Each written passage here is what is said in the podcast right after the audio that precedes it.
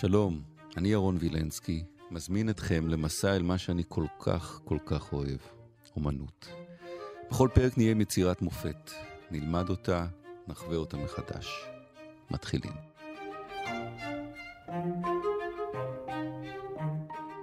חוזרים אל אדוארד מנה, דוקטור גיא טל, שנקר שלום. אהלן.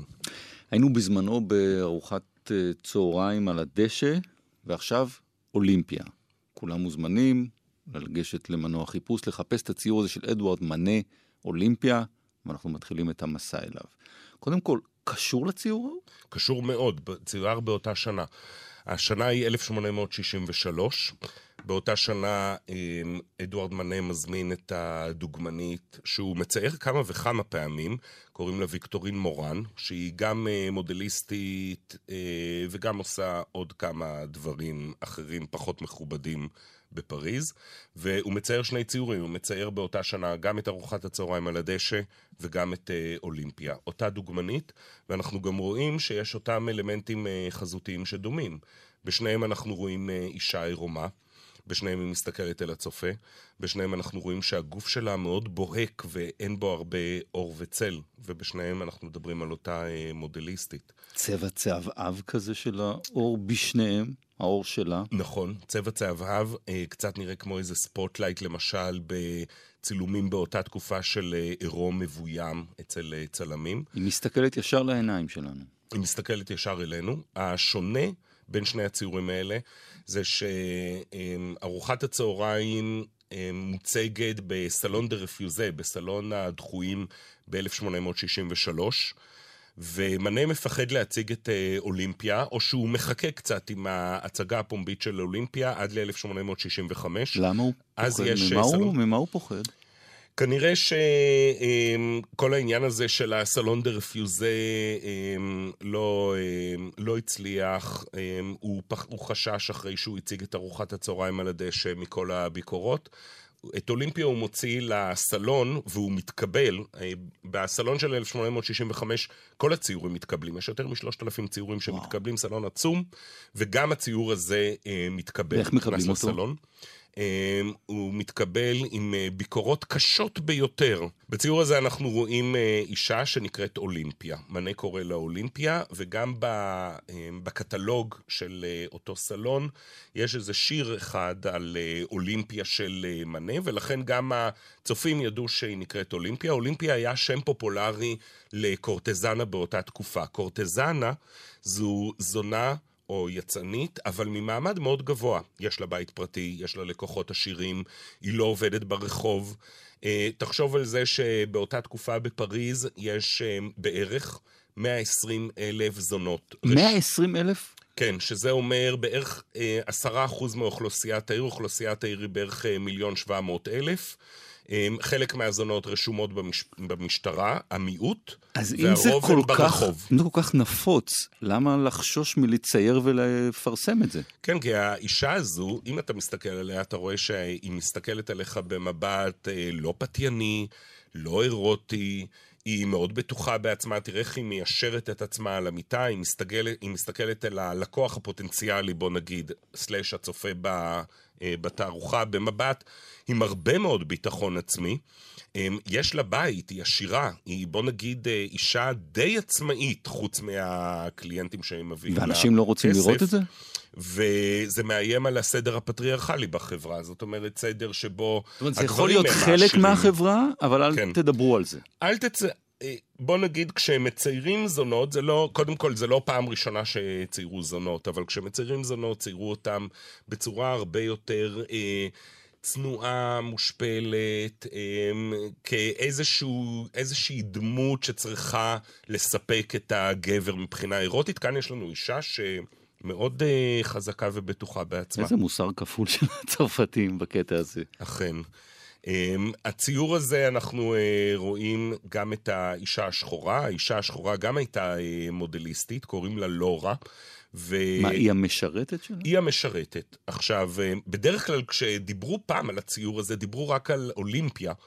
והמשרתת בשנים האחרונות אה, מקבלת אה, כבוד, כל העניין הזה של האחר באומנות כן. והשחור באומנות. יש אפילו תערוכה עכשיו אה, של השחור באומנות.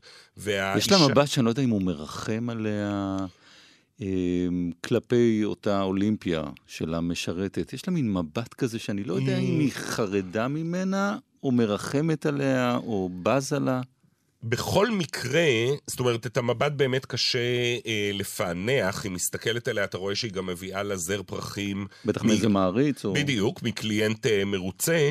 אה, זה שהיא מסתכלת עליה, אלישע לבנה בעירום, אומר שיש איזושהי אינטראקציה, והאינטראקציה אירוטית. יש כמובן עניין של שחור לבן, עניין של היררכיה של אה, מעמדות. וזה לוקח אותנו לציורים גם במאה ה-18 וגם במאה ה-19 של האודליסק. של האישה בהרמון הטורקי. Mm. אנחנו בתקופה של אוריינטליזם גם, של המערב שמדמיין איך אה, הרמון נשי נראה, ובהרמון כזה נמצאת גם, אה, נמצאות משרתות אה, שחורות ויש ציורים כאלה. אז יש לנו כאן את העניין האירוטי. חתול קטן ושחור. כן, זה הדמות השחורה. מצד ימין. כן, זה השחור השני בציור, אחרי המשרתת השחורה.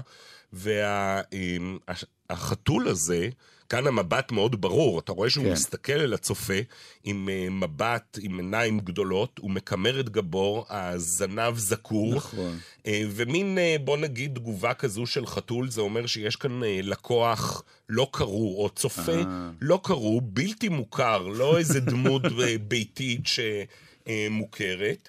Uh, העניין הזה של החתול לוקח אותנו ל... Uh, בוא נגיד, למקור החזותי או להשראה החזותית של אה, מנה. מנה ב-1853 מגיע לאופיצי בפירנצה, mm. שם הוא רואה את ונוס מאורבינו של טיציאן. והוא עושה רישום של הציור הזה, ובציור הזה גם אנחנו רואים אישה עירומה שוכבת על מזרן במישור הראשון ומסתכלת אל הצופה כשמאחוריה שתי משרתות, כאן אנחנו רואים רק משרתת אחת. אלא שאצל uh, טיציאן אנחנו רואים למרגלות האישה כלב, ישן. וכאן אנחנו רואים חתול, חתול. עירני וזקוף. אמ, עכשיו, למה חתול? אמ, בקונטקסט אה, הזה, חתול הוא סמל מיני מאוד. אה, אני מזכיר לך שבודלר כתב כמה שנים לפני כן את אה, פלור דה מאל, את פרחי הרוע. שם הוא כותב על החתול שהוא סמל מיני. בצרפתית שא זה חתול, שט זה מילה לווגינה. אז יש כאן את העניין הזה של אה, חתול, זנות, אה, מיניות אה, מותרת ופרוצה, לא סתם בקיצור, תראה מה עושה פה חתול אחד קטן. חתול אחד קטן עם הרבה מאוד משמעויות, כן. אחד, אחד הרגעים שאני אוהב בציור הזה, זה המנה במין נונשלנטיות, הנעל שלה כאילו טיפה נופלת מהרגל, כן. חצי על הרגל, חצי באוויר, וזה רגע מקסים. בכלל, כל הלבוש שלה, אתה רואה, אפשר לדבר על לבוש, כי יש לה כמה אביזרים, למשל הצמיד, והסרט השחור לצווארה, ופרח הסחלב אה, לשערה. והבד הזה עם הפרחים. והשל הזה, כן. נכון, וגם הכפכף, שאולי ירד לה בטעות, אה, במקרה אחד מהרגל. אחד לגמרי נפל, והשני בדרך. נכון, אולי זה אומר משהו על הפתיחות המינית שלה. כן? מאוד דומה, דרך אגב, לציור אחר שאנחנו מדברים עליו, אה, ויש לנו פודקאסט, וזה הנדנדה של פרגונר, mm. שם גם אנחנו מדברים הרבה על הנעל אה, שיורדת מה... עוד דבר שאני מאוד אוהב, כשמסתכלים על הרקע של הציור, אז משמאל למטה זה מין ארגמן, למעלה זה מין חום, מימין זה ירוק, זה מין משחק צבעים נפלא ברקע. נכון, ותראה איך גם הארגמן והירוק אה, מהדהדים את הפרחים. אתה רואה את עלי הכותרת, גם שהאישה מביאה וגם העלי כותרת בשיער שלה. הביקורת על הציור הזה, כן. עכשיו אנחנו יכולים להגיד, הייתה נוראית. אה, בעיקר בגלל שהתיאור של האישה הוא לא תיאור לפי ה...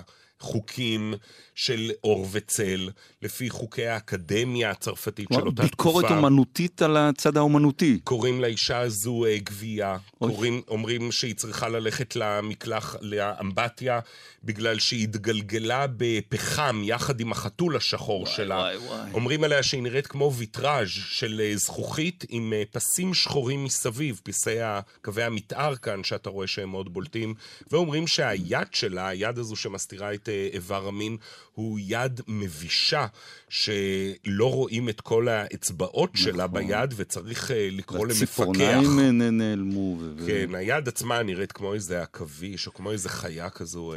היום זה תלוי לתפארת באורסה. כן, אחד מההיילייטס של האורסאי. ובחרנו את אדית פיאף, מילור.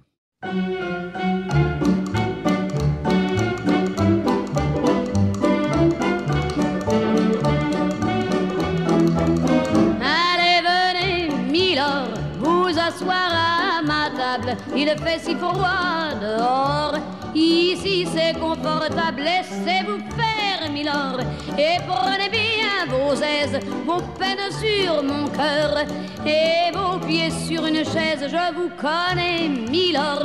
Vous ne m'avez jamais vu, je ne suis qu'une fille du port, une ombre de la rue. Pourtant, je vous ai frôlé quand vous passiez hier.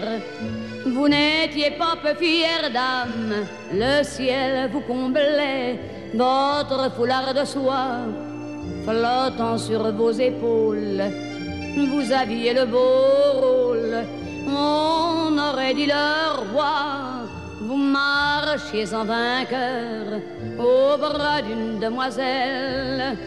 Mon Dieu, qu'elle était belle j'en ai froid dans le cœur. Allez, venez, Milord, vous asseoir à ma table. Il fait si froid dehors, ici c'est confortable. Laissez-vous faire, Et prenez bien vos aises, vos peines sur mon cœur. Et vos pieds sur une chaise, je vous connais, Milord, vous ne m'avez jamais vu je ne suis qu'une fille du port, une ombre de la rue.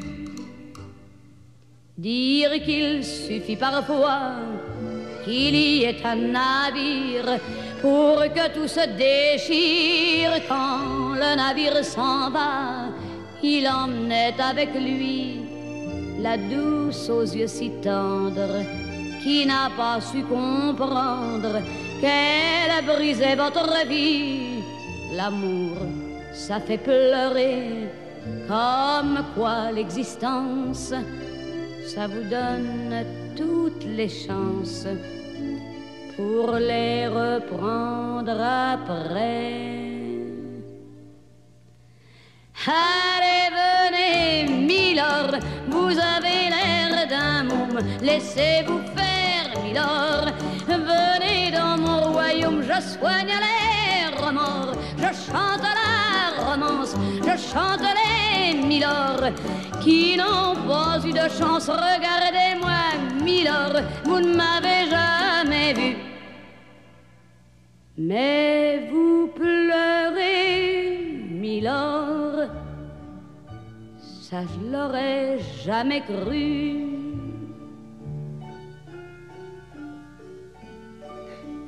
Eh bien, voyons, Milord. Souriez-moi, Milord. Mieux que ça, un petit effort. Voilà, c'est ça. Allez, riez, Milord. Allez chanter, Milord.